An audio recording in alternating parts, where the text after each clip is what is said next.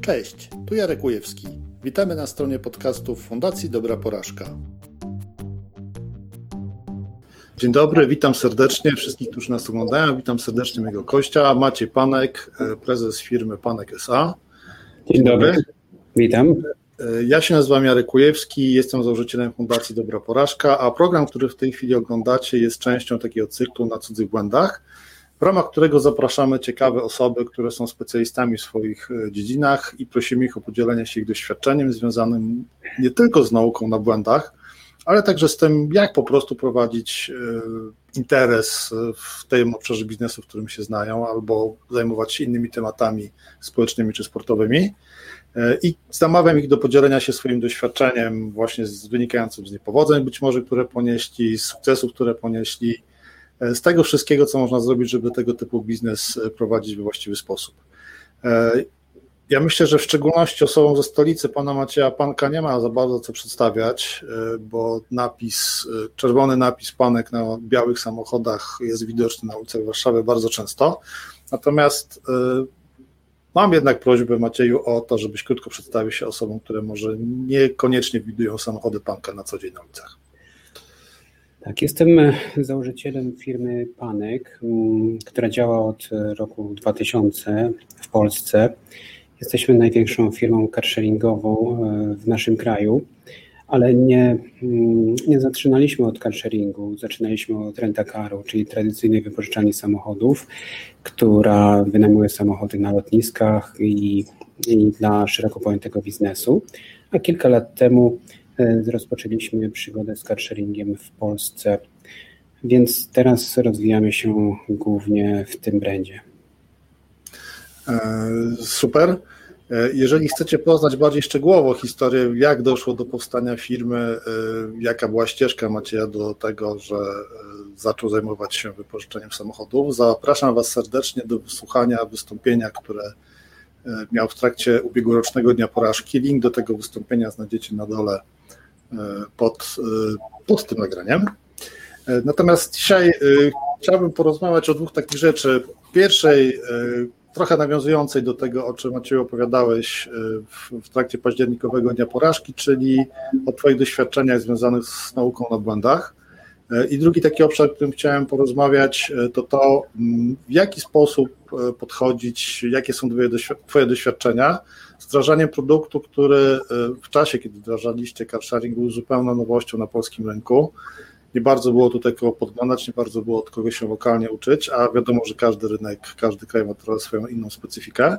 Więc tak naprawdę po pierwsze uczyliście się tego rynku, a po drugie też ten rynek budowaliście. Ale zacznijmy może najpierw od, e, od tego tematu związanego z uczeniem się na e, porażkach Powiedziałeś takie e, zdanie, które bardzo wielu osobom się spodobało, że mm, porażki są szczepionką e, dla przedsiębiorców, która zabezpiecza ich przed e, niepowodzeniami. Jak Twoim zdaniem taka szczepionka działa? Jak ona może działać w Twoim przypadku? Działa w kilku wymiarach.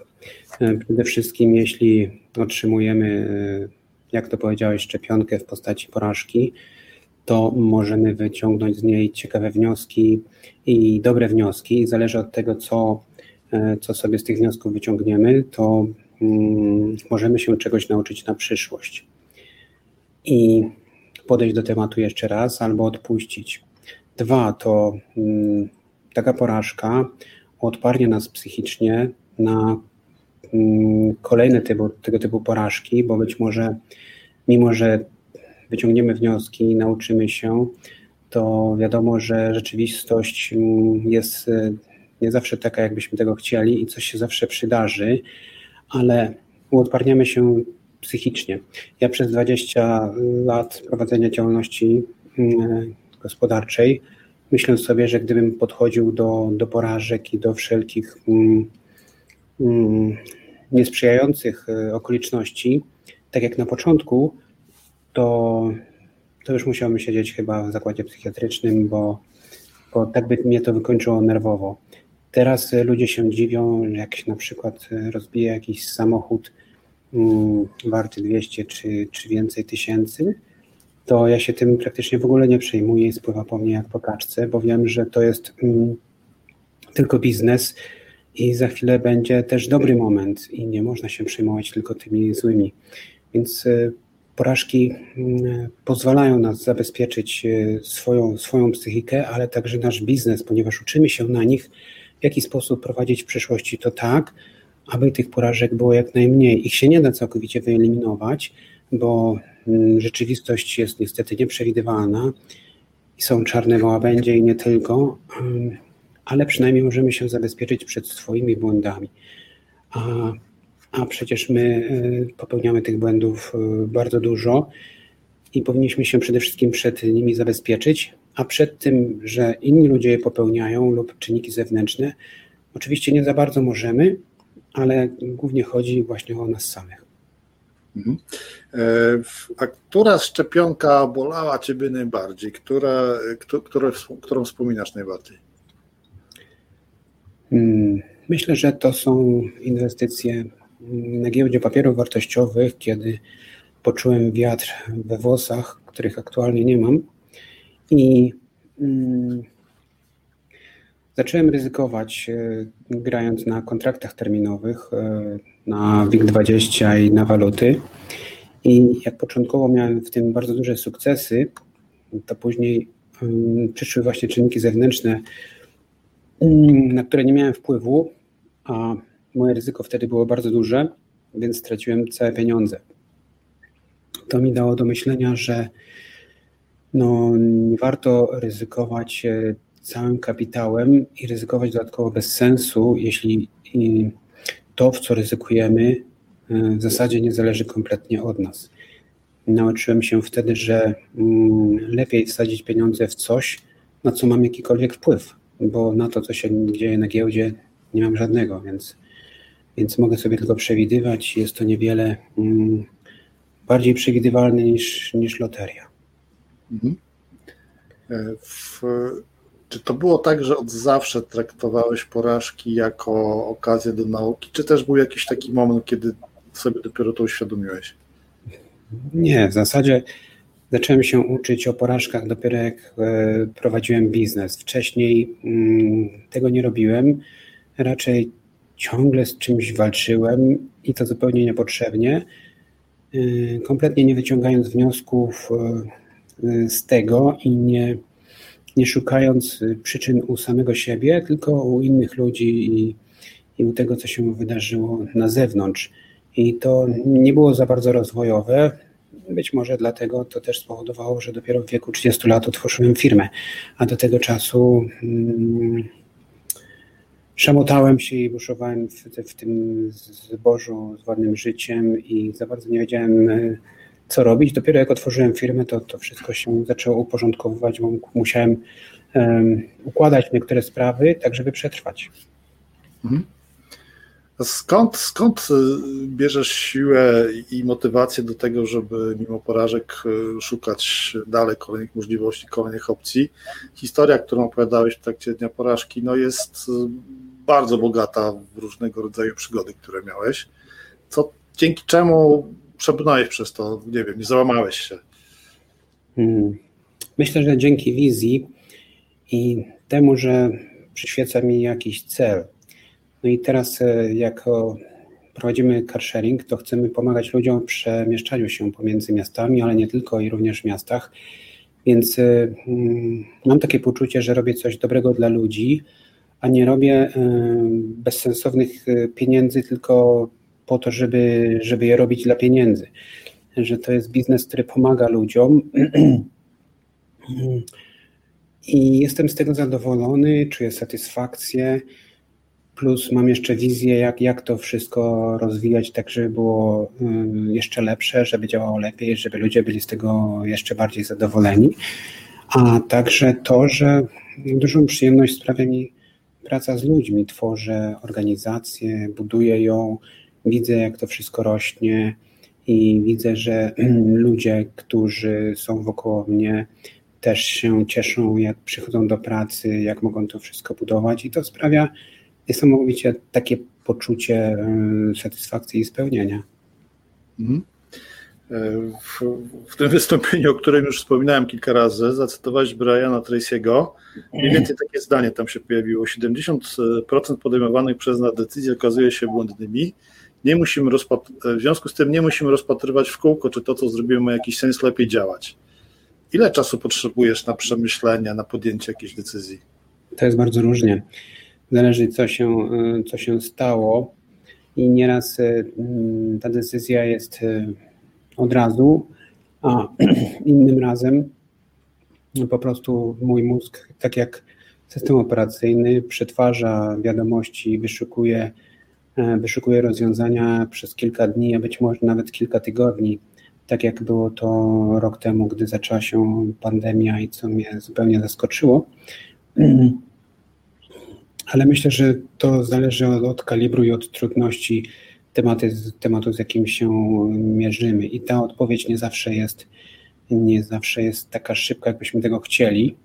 Możemy też się wspomóc y, doradcami, ale z reguły nie jest to tak, że, że, mm, że słuchamy pierwszego, lepszego, a nawet najlepszego doradcy. Ja mam taki zwyczaj, że, mm, że konsultuję się z różnymi y, y, osobami, czy nawet doradcami i wybieram spośród e, ich opinii e, tą, która mi pasuje najbardziej. A pasuje Ci od e, której strony, że jest najbardziej zgodna z Twoją wizją, czy, czy jakieś inne czynniki tam grają rolę? Z taką, która mnie najbardziej przekonuje mm, na podstawie moich doświadczeń. Ja już czuję, że jedna osoba może mnie do tego przekonać, inna mnie nie przekona i stawiam sobie taką, taką dobrą wolę i otwartość, żeby, żeby mógł się dać przekonać, a nie tylko trzymać się swojego, e, swojej opinii, bo to często okazuje się błędne. Tak, coś wiem na ten temat. Też kiedyś położyłem biznes właśnie dlatego, że e, nie posłuchałem opinii moich współpracowników, ale to zupełnie, zupełnie inna historia. E, powiedziałeś, należy ryzykować, aby, aby, ale, przepraszam, Należy ryzykować, ale bezpiecznie, aby nie było zbyt szalone. Gdzie dla Ciebie jest taka granica między rozsądkiem a szaleństwem? Wiesz co, na pewno hmm, trzeba się patrzeć głównie na przetrwanie. Jeżeli ryzyko, hmm, które podejmujesz, nie zagrozi Ci w Twoim przetrwaniu, ewentualnie przetrwaniu czegoś, co ma dla Ciebie bardzo dużą wartość, to można ryzykować. I, i ryzykować można wtedy, kiedy uznasz, że jeśli e, się nie powiedzie i będzie totalna klapa i na tym e, coś stracisz, to czy jesteś teraz w stanie uznać to i, mm, i pogodzić się z tą porażką? Jeżeli pomyślisz sobie, o nie, ja w ogóle sobie nie wyobrażam, e, że to mogłoby nie wyjść, to lepiej w to nie wchodź, bo bo wtedy to oznacza, że mm, jesteś zbyt optymistyczny i co może cię zgubić. Natomiast jeśli e, uznasz, że to, co, e, co się stanie najgorszego w momencie, jak, jak to zrobisz, to będzie do, do przełknięcia dla ciebie. Przeżyjesz i w zasadzie mm, to cię nie zniszczy albo nie zniszczy, nie wiem, twoich bliskich, czy tego, co ma dla ciebie dużą wartość, no to można w to wtedy wchodzić i to jest wtedy bezpieczne ryzyko dla mnie. Mhm. E, ja rozumiem, że to jest pewne doświadczenie, które chyba też w trakcie, w trakcie swojej działalności, w trakcie swojego życia nabyłeś, no bo jak wchodziłeś na temat giełdowy, no to jednak tam dosyć mocno finansowo e, się odbiło to na tobie. No bardzo mocno. Mm, uchodziłem wtedy za człowieka majętnego, a, a po tym doświadczeniu miałem tylko długi i musiałem oddawać e, wielu ludziom pieniądze, więc w zasadzie mm, stałem się biedakiem. E, I tutaj pomógł Urząd Pracy, z tego co pamiętam, ale to jest zupełnie inna historia. Niech sobie nasi słuchacze obejrzą ją.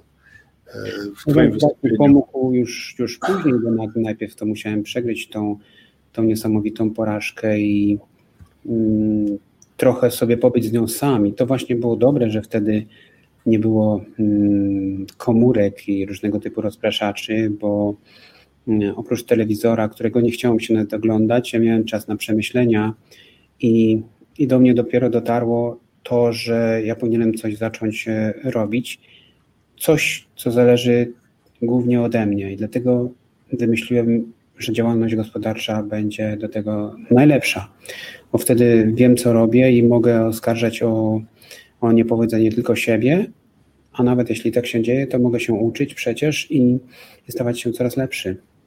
Mhm. To bardzo ciekawe, co powiedziałeś, e, że miałeś po prostu czas na to, żeby pomyśleć nad sobą, nad tym, co robisz, nad tym, co ci zależy, co byś chciał robić dalej.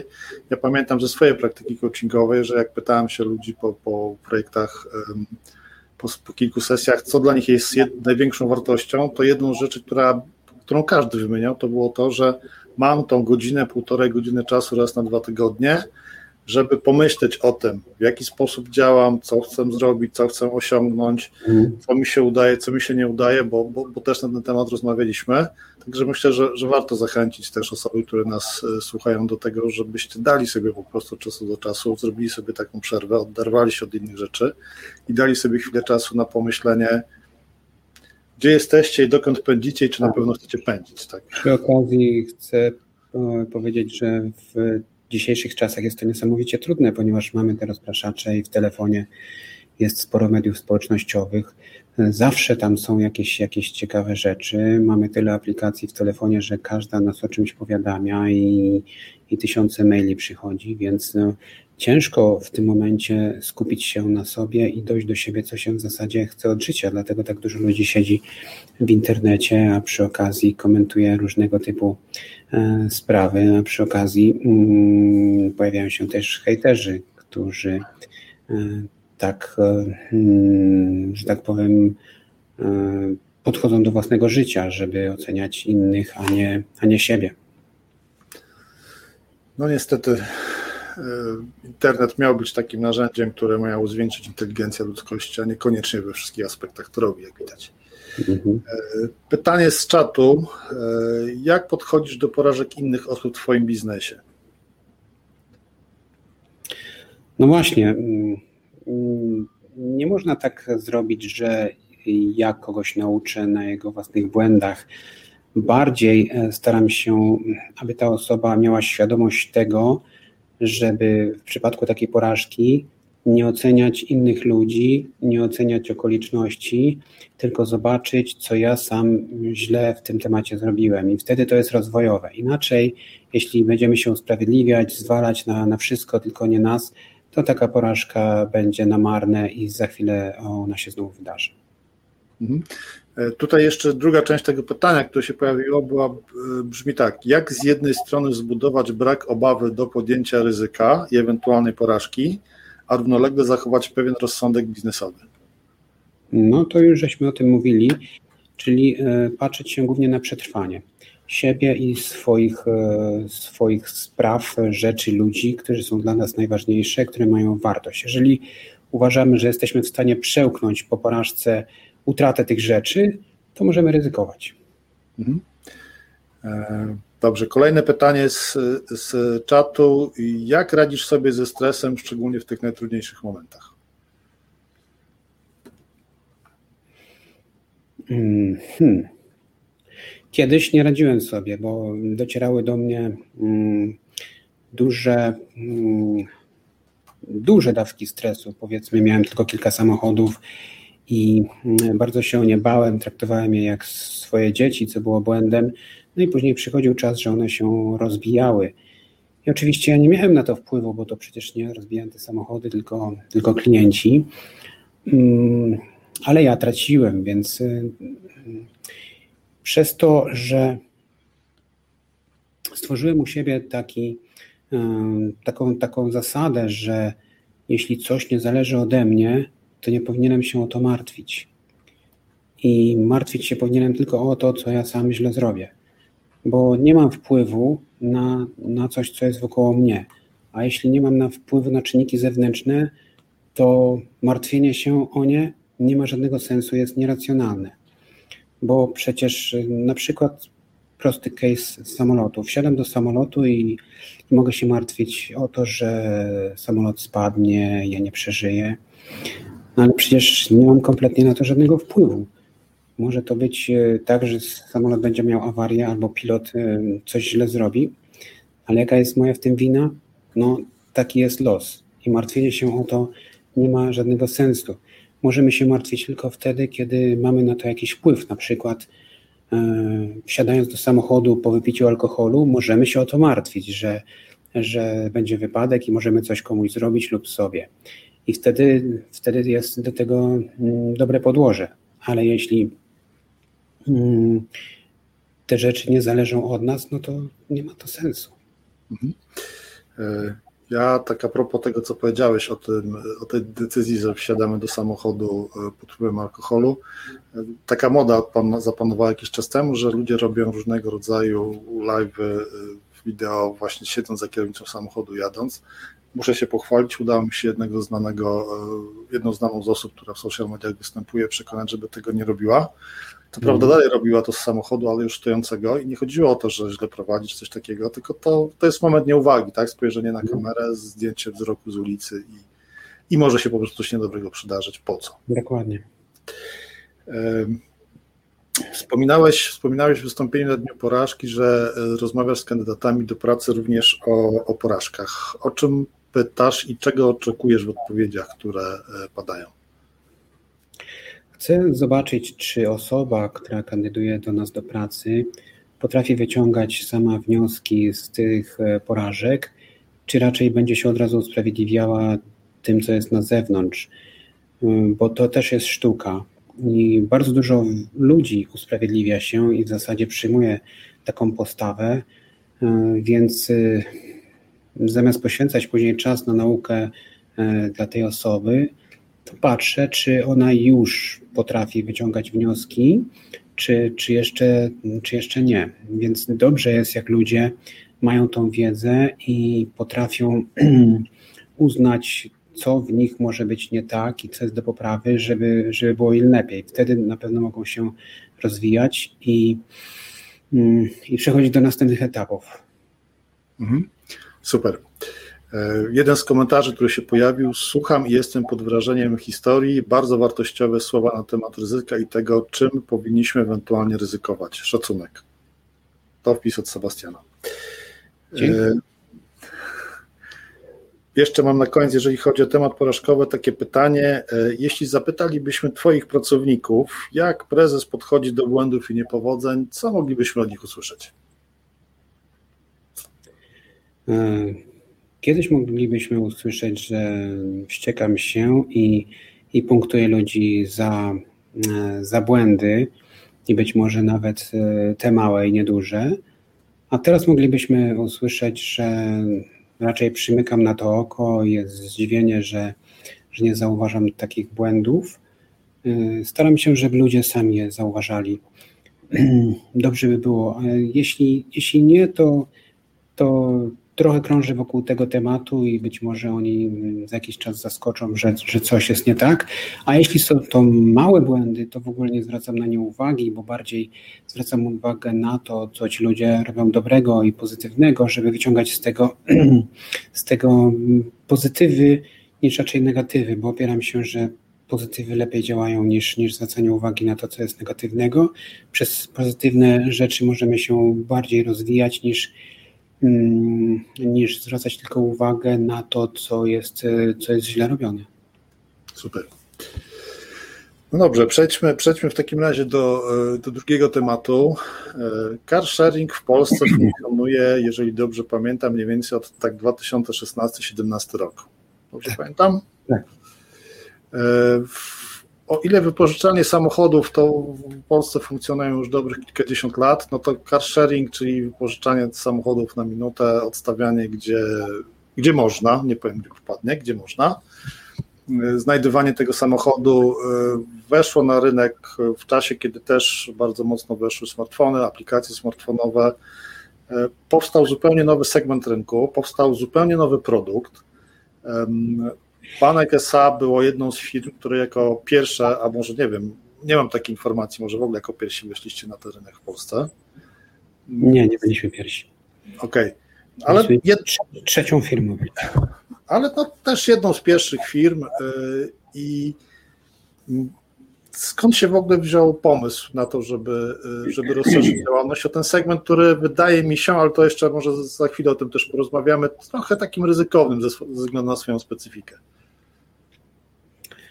Pomysł przyszedł e, z kilku inspiracji. Przede wszystkim z tego, że e, chciałem w jakiś sposób ulepszyć wynajmowanie samochodów i irytowało mnie, że klienci musieli przychodzić do biura, podpisywać jakieś dokumenty, przyjeżdżać w ogóle do tego biura. E, trzeba było obsługę mm, wynajmować, żeby szła z tymi klientami, sprawdzała samochody. To jest dużo operacji.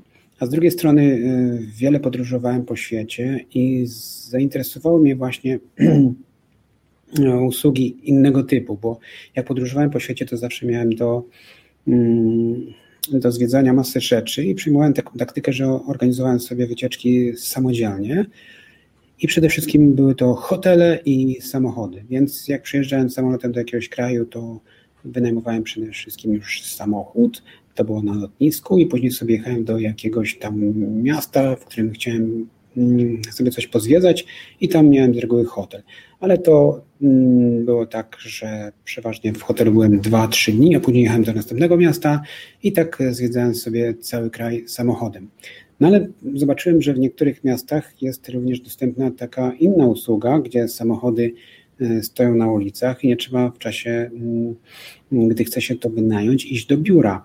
Zainteresowały mnie te samochody z reguły mm, przez to, że miały na sobie jakieś naklejki i takie dziwne napisy, więc zainstalowałem sobie aplikację, korzystałem z tego typu, z tego typu rzeczy za granicą i bardzo mi się to spodobało i pomyślałem, że warto to przyprowadzić do Polski, ale wtedy mm, jeszcze nie za bardzo się tym tak interesowałem, zobaczyłem, że już są niektóre firmy w Polsce, które, e, które takie rzeczy robią, choć nieśmiało. I jedna firma była w Warszawie, druga, druga w Krakowie. Pomyślałem sobie, że nie, to jest wszystko za mało, to trzeba zrobić trochę na szerszą skalę i wykorzystać te wszystkie e, skille i doświadczenia, które, które zdobyliśmy przez, przez tyle lat. No i zaczęliśmy w to wchodzić i teraz y, y, przerośliśmy dużo, dużo te, te firmy, więc jesteśmy daleko do przodu, jeśli chodzi o, o pozycję na rynku w Polsce. A ile łącznie samochodów w tej chwili w ramach carsharingu oferujecie? 2,5 y, tysiąca. Super. Takie pytanie, pytanie, jedna rzecz mi zaintrygowała. W charakterystycznym Brand Hero carsharingu nie wiem, jak nazwać tą postać. Czy to jest Krasnal, czy to jest coś innego. Skąd w ogóle się wzięło i kto, kto to jest? Co to jest? Ja kiedyś często jeździłem do Kazimierza Wielkiego i tam kupowałem obrazy w galeriach sztuki.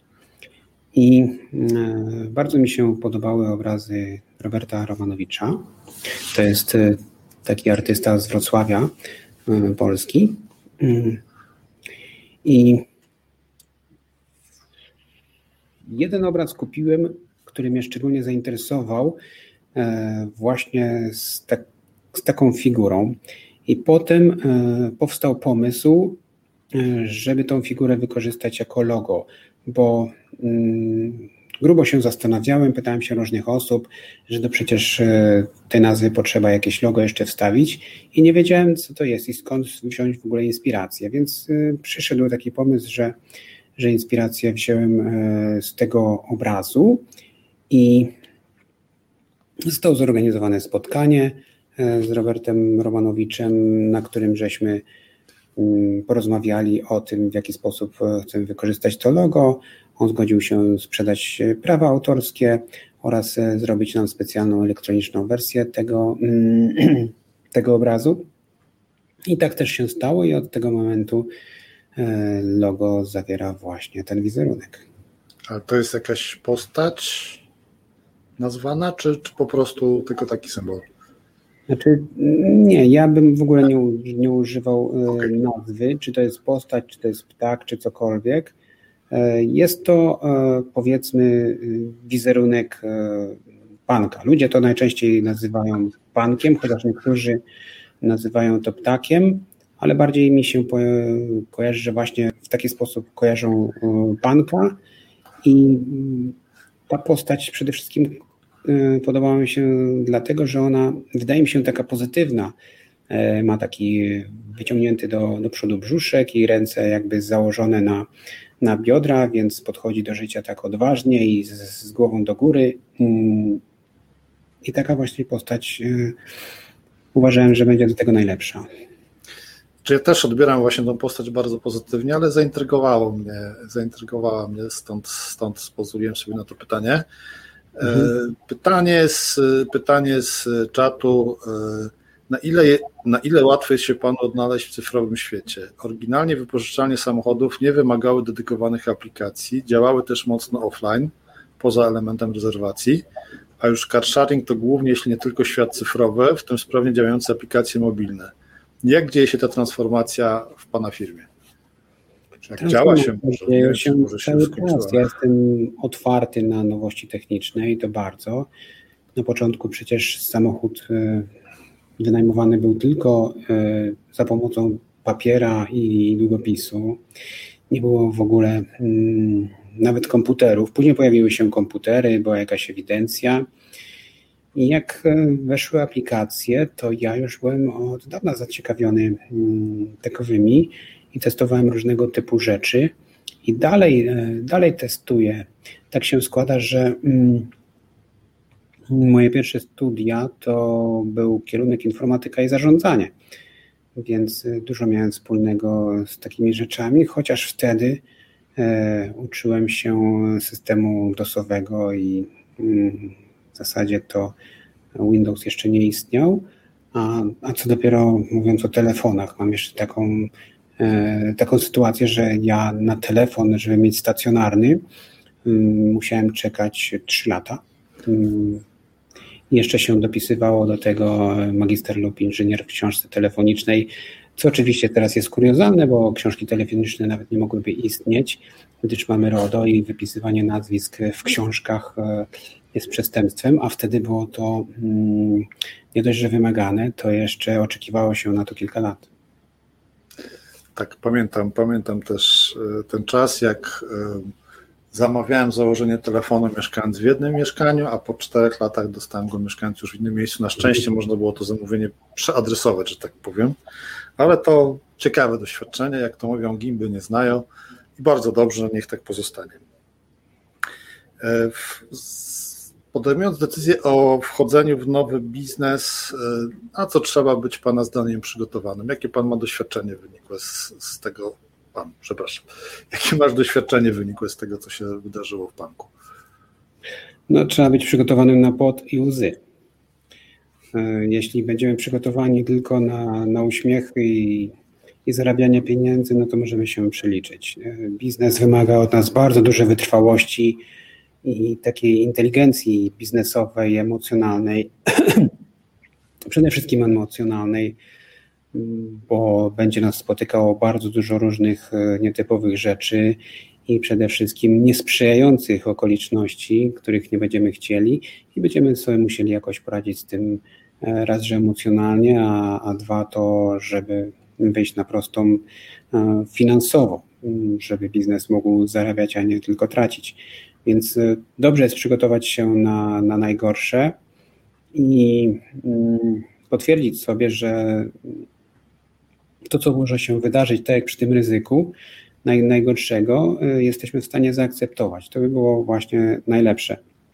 Ja przez pierwsze kilka lat nie byłem gotowy na to i na przykład jak już udało mi się dobrze prowadzić wypożyczalnię samochodów, to wtedy pomyślałem sobie, że mogę być przedsiębiorcą w każdym, w każdym biznesie, więc kupiłem sobie zakład fryzjerski e, z, mm, z całą załogą, tam było wiem, kilkanaście fryzjerów i pomyślałem, że będę teraz e, świetnym przedsiębiorcą, który ma zakład fryzjerski. No niestety, mimo silnych prób, prób no nie wyszło mi to i w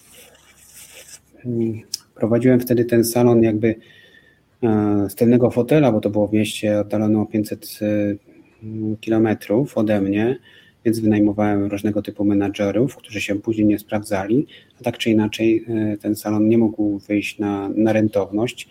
Zostałem przy okazji też trochę oszukany, gdy go kupiłem, bo Mm, niestety nie było tak, jak, jak, jak sprzedawca mówił, ale to mi tylko dało do myślenia, że mm, niestety nie jestem najlepszy we wszystkim, nie mogę być takim super przedsiębiorcą, jak sobie myślałem. To wtedy było też zbytnie ryzyko z mojej strony.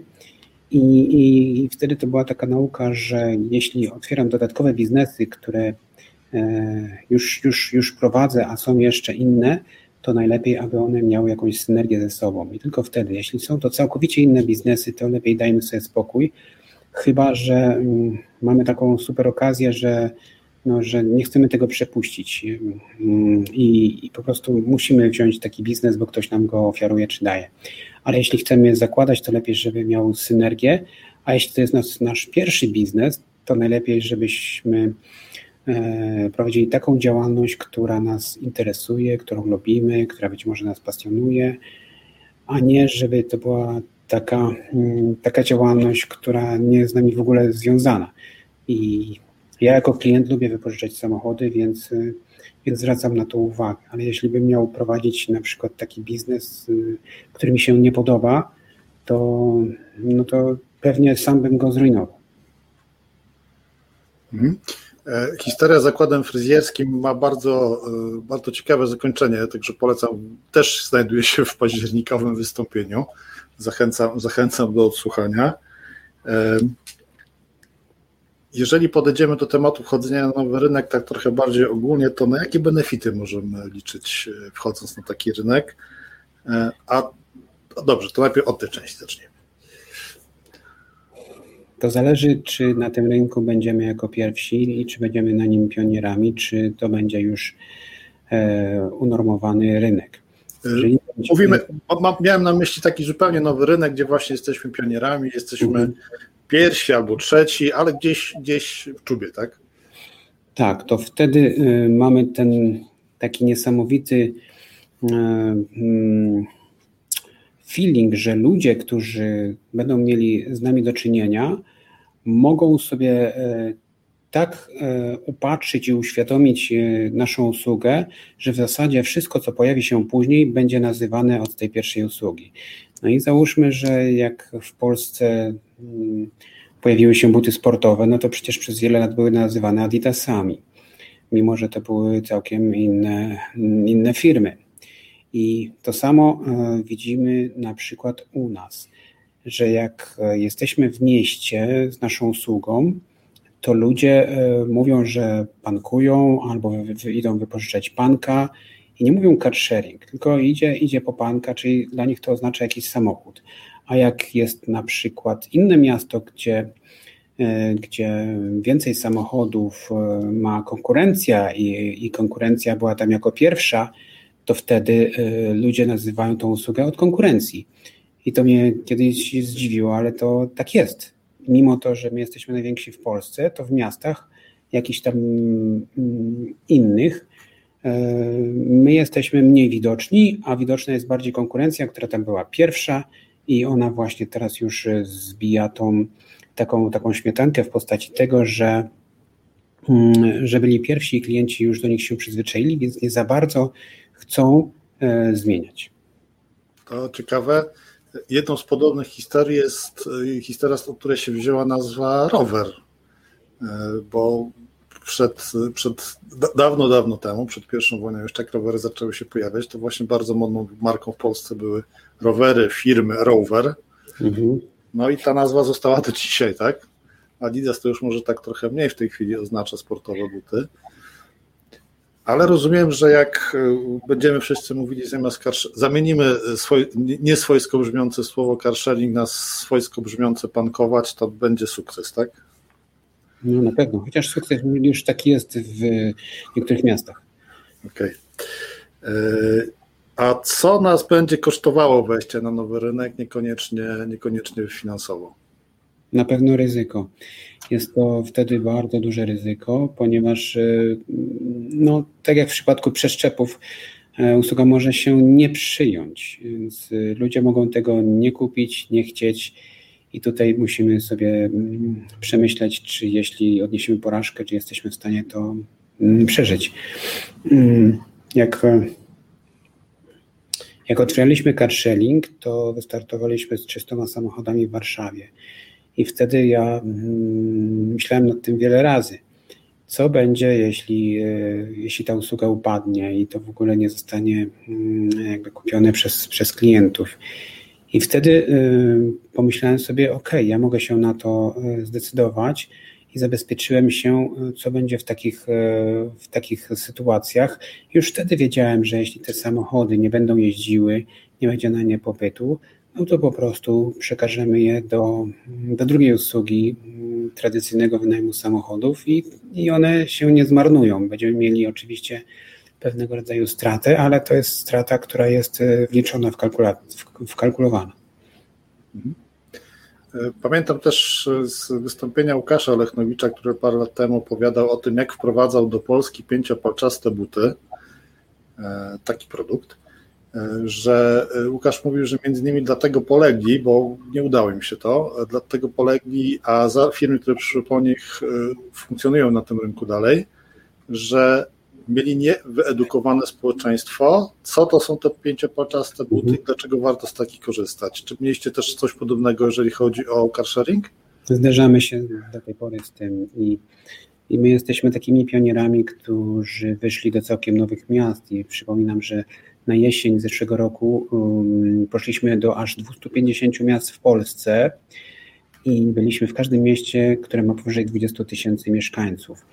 No i oczywiście spotkaliśmy się z różnym odbiorem i gdzie niegdzie w miastach e, usługa ruszyła od razu z kopyta i tam dużo samochodów było wynajmowanych, że wręcz musieliśmy cały czas dowozić, a w innych kompletnie to nie zaskoczyło.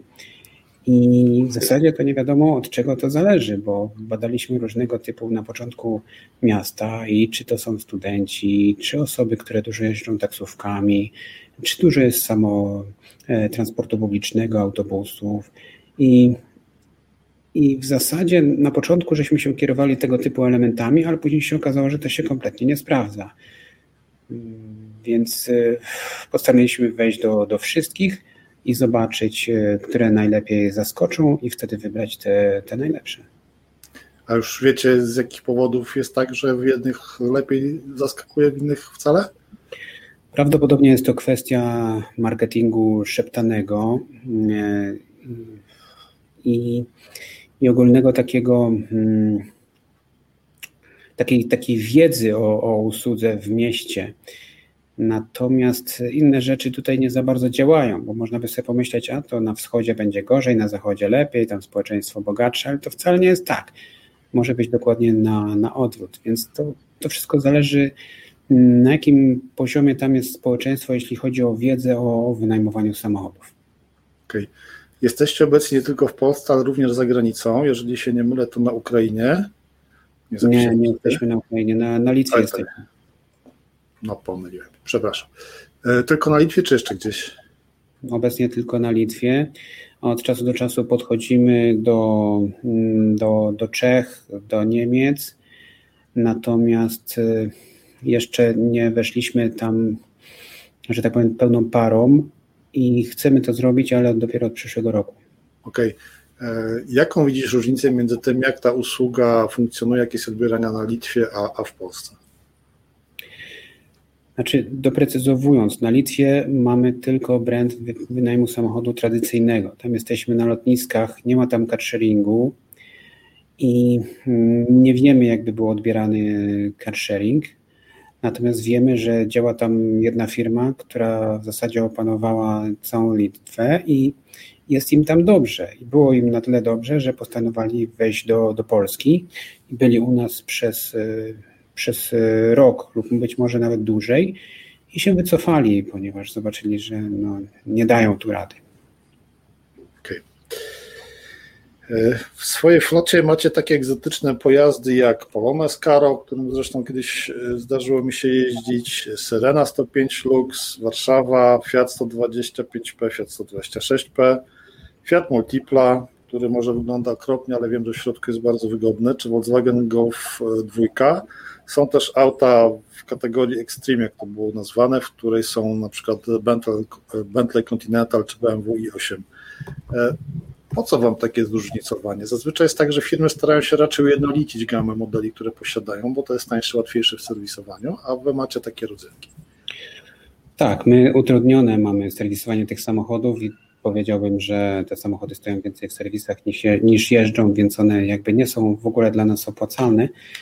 Natomiast e, to jest nasza wartość dodana do tej usługi, że chcemy dać klientom fan, e, żeby oni mm, mieli takie poczucie, e, że na ulicach są dostępne dla nich nie tylko samochody takie podstawowe, ale też oryginalne i nawet takie, co do których nie mieliby dostępu.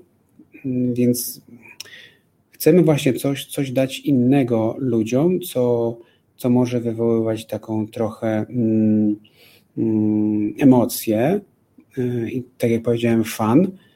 Oczywiście nie, mm, nie korzystają z tego wszyscy, ale jest dużo osób zapalonych, szczególnie tych, którzy chcą poznać, jak to się jeździło kiedyś autami, i jakie one były w stosunku do, do obecnych, a, a zaręczam, że różnica jest kolosalna. I też chcemy, żeby ludzie zobaczyli, jak się jeździ autami typu Xtreme, które są um, naprawdę już na, na wysokim y, poziomie i tam um, widać to wykończenie, y, widać to, jak ten samochód się zachowuje na, na jezdni i czuć tą, tą klasę tego samochodu. Więc chcemy dać dostęp do, do tego klientom, którzy mają na to ochotę. A jeśli chodzi o starsze auta, to one się naprawdę mm, nietypowo prowadzą, bo jak kiedyś jeszcze yy, za bardzo młodych czasów miałem samochód typu, typu Syrena i potrafiłem nim jeździć i było to dla mnie normą, a teraz, żeby przejechać się Syreną, którą yy, mamy obecnie, no to trzeba się trochę nawysilać. Mm, mamy też Zaporożca, który nawet ma w zestawie korbę do, do rozruszania silnika. Co prawda nie trzeba tej korby używać za każdym razem, gdy się samochód uruchamia, ale jest ona na wyposażeniu, w razie czego gdyby ktoś chciał sobie spróbować. No dobrze, myślę, że już y, będziemy kończyć tak czy inaczej, bo mm, Jarek już rzeczywiście poszedł bankować. Ja dziękuję wszystkim za, e, za wspólne spotkanie, za to, że wysłuchaliście mnie. Być może coś, co, e, co powiedziałem, przyda Wam się w Waszych e, doświadczeniach przyszłych. Być może niektórzy z Was prowadzą jakieś biznesy, więc mm, cieszyłbym się, gdybyście wykorzystali to, co, co mówiłem oraz to, z czym się kiedyś mierzyłem i i na czym wyrobiłem sobie swoje aktualne doświadczenie. Dziękuję wszystkim jeszcze raz i życzę miłego wieczoru. Dziękujemy za wysłuchanie naszego podcastu. Jeśli szukasz innych ciekawych materiałów, zapraszamy na stronę dobraporażka.pl.